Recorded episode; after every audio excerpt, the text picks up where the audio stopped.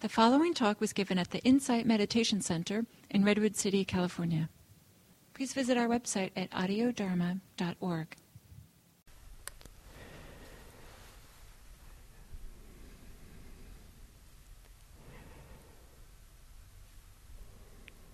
So, greetings again. And uh, for this week, um, starting today on Monday, I will offer uh, talks on the refuge, sarana.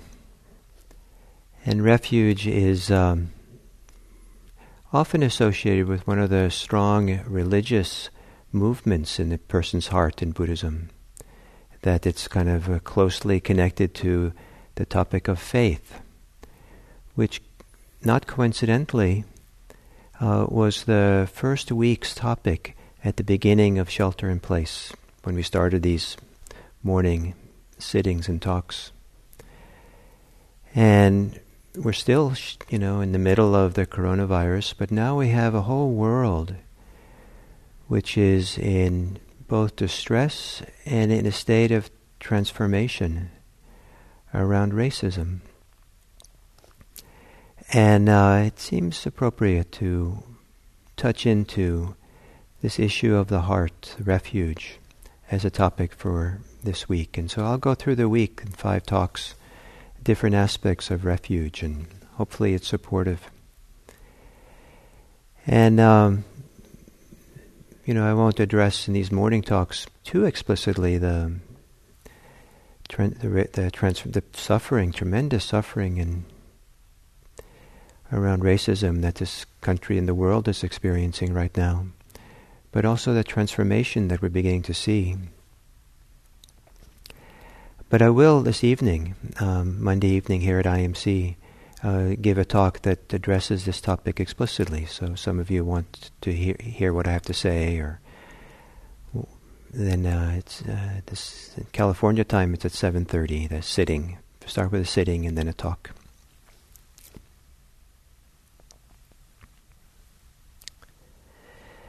So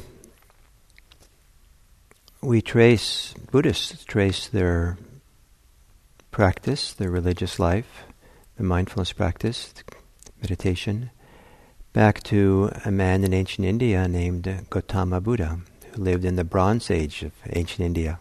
I kind of like the idea that it was the Bronze Age, just to kind of really, you know, make us understand that this was a very different time and place than we have.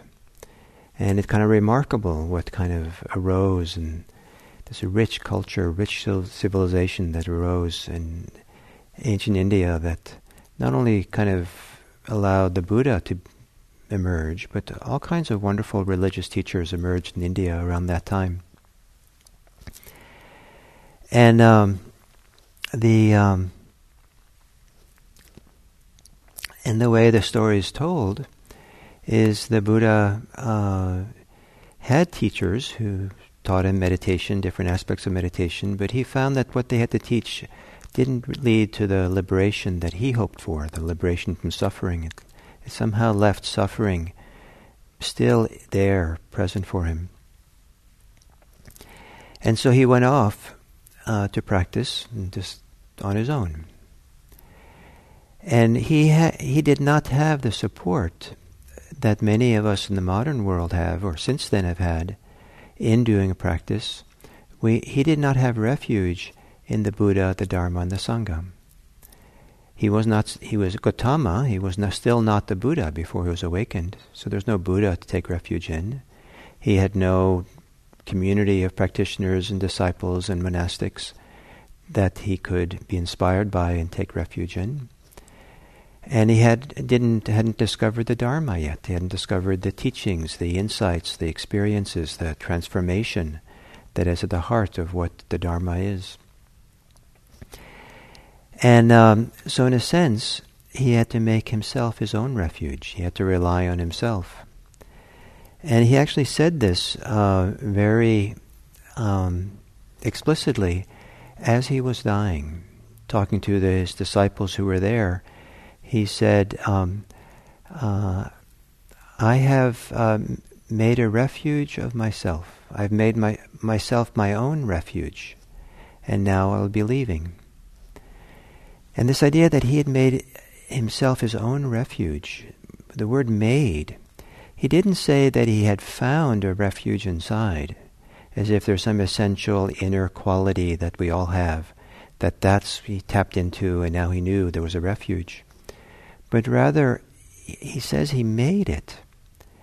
Elsewhere, he talks about um, that people have their actions as their refuge. And this idea here, both these ideas, is that the Dharma is not so much about discovering something, that's certainly part of it, but at the foundation of it is being something different, being acting in a different way. Uh, and um, and by acting differently, living differently, we create our own refuge. So, most foundationally, uh, this means that uh, we live in an ethical way. That uh, ethics, the way that ethics is described in Buddhism, the word sila, it's not virtue as an inner quality. It really has to do with conduct. That we behave actively in ways that avoid harming others in any kind of way. And so it's an action of avoiding harm, an action of bringing benefit to the world. To do that is to make a refuge of oneself. To practice, to engage in the spiritual practices of Buddhism, is a kind of action. Even when there, uh, in certain meditation uh, uh, practices, the the practice is to not do, just be. Uh, you know, in a sense, don't have action. But, you know, in a way, not doing is a doing as well. And uh, it's a choice that we make. And this idea of choosing how we are and being in a way that's conducive, that allows for ourselves to be a refuge, is one of the movements of Buddhism. So this means that the focus here is that we are the refuge. And this idea that we are the refuge for ourselves was also explicit in the days before the Buddha died, where he uh, he was giving his last teachings to people, and he knew he was dying. He was a man of eighty. He was sick, and um, and so. Uh, uh, there was one, uh, uh, uh, Suzuki Roshi, the founder of the San Francisco Zen Center, when he was dying of pancreatic cancer in 1971, um, he said uh, to his students at the time, um, a Zen master teaches best when they're dying. Somehow that's when everything gets maybe, you know, really focused on what's most important and most essential. So here the Buddha knew he was dying, the end of his life, and um, he gave his teachings around refuge that uh, resonate, I think, are still very important for today. He said, um, uh, dwell, abide with yourself as an island, with yourself as a refuge, with no other refuge. So he says some, that's half the statement, but just want to pause. Dwell, live, abide with yourself as an island, with yourself as a refuge, with no other refuge. It's a powerful statement about where refuge is found. And um, the um, and this idea of an island, sometimes this uh, word, dipa, it, it also means uh, light. And so some people will translate this, be a light unto yourself, or be a light, be your own light. Um, but almost certainly the ancient meaning is island, the way it's used in other contexts. Uh, and the metaphor of the island is the island is a safe place uh, from being swept away by the floods of the world. It's the ancient language metaphor, the floods, floods of attachment, clinging, grasping, hate. There's all these powerful things that can take over where people lose their wisdom, lose their best sense. They do terrible things to each other and we see uh, in the world right now lots of examples of people who have been swept away by floods of passion and hatred and different things. So to create an island for yourself, to create a refuge for yourself with no other refuge. And then the second half of the statement, the Buddha says, uh, dwell, abide, live with the Dharma as an island, with the Dharma as a refuge, with no other, other refuge. So this idea of no other refuge, this, these two statements, which are said together, I think only make sense if uh, we see that the Dharma and oneself become the same thing. That there's no difference between the Dharma and yourself. To really discover yourself, to really be here with yourself and wake up to this life and being that we are, is to wake up to the Dharma, is the Dharma. The Dharma is here is not something external. It's not, you don't go and get a lot of books from the library and read everything you can about the Dharma. Um, unless you read those books as a mirror for yourself, unless you read those books to, and you're seeing yourself in it, then you're seeing the Dharma. This teacher, Shunryu Suzuki, the founder of San Francisco Zen Center, he um, said that when uh, we bow to the Buddha, we're bowing to ourselves. So it's kind of here. And uh, to oneself, this is where we found the refuge. And then he goes on, in the statement about the island and being a refuge to yourself, the Buddha goes on to say, How are you a refuge to yourself? And this is, I think, for me, even more important. This is the how. Where do we find this to, to live as a refuge to, our, uh, to ourselves? Where do we find that in ourselves? How do we act in a way? How do we be in a way that this becomes our refuge? And the, what he said, the Buddha said, and how do you dwell with yourself as your refuge? With yourself as your refuge, yourself as an island, with the Dharma as your island, the Dharma as your refuge, with no other refuge.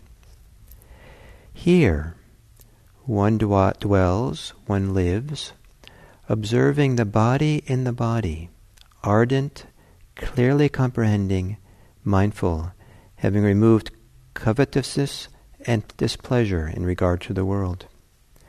One dwells observing feelings and feelings, mind in mind, dhammas and dhammas, ardent, clearly comprehending, mindful, having removed covetousness and displeasure in regard to the world.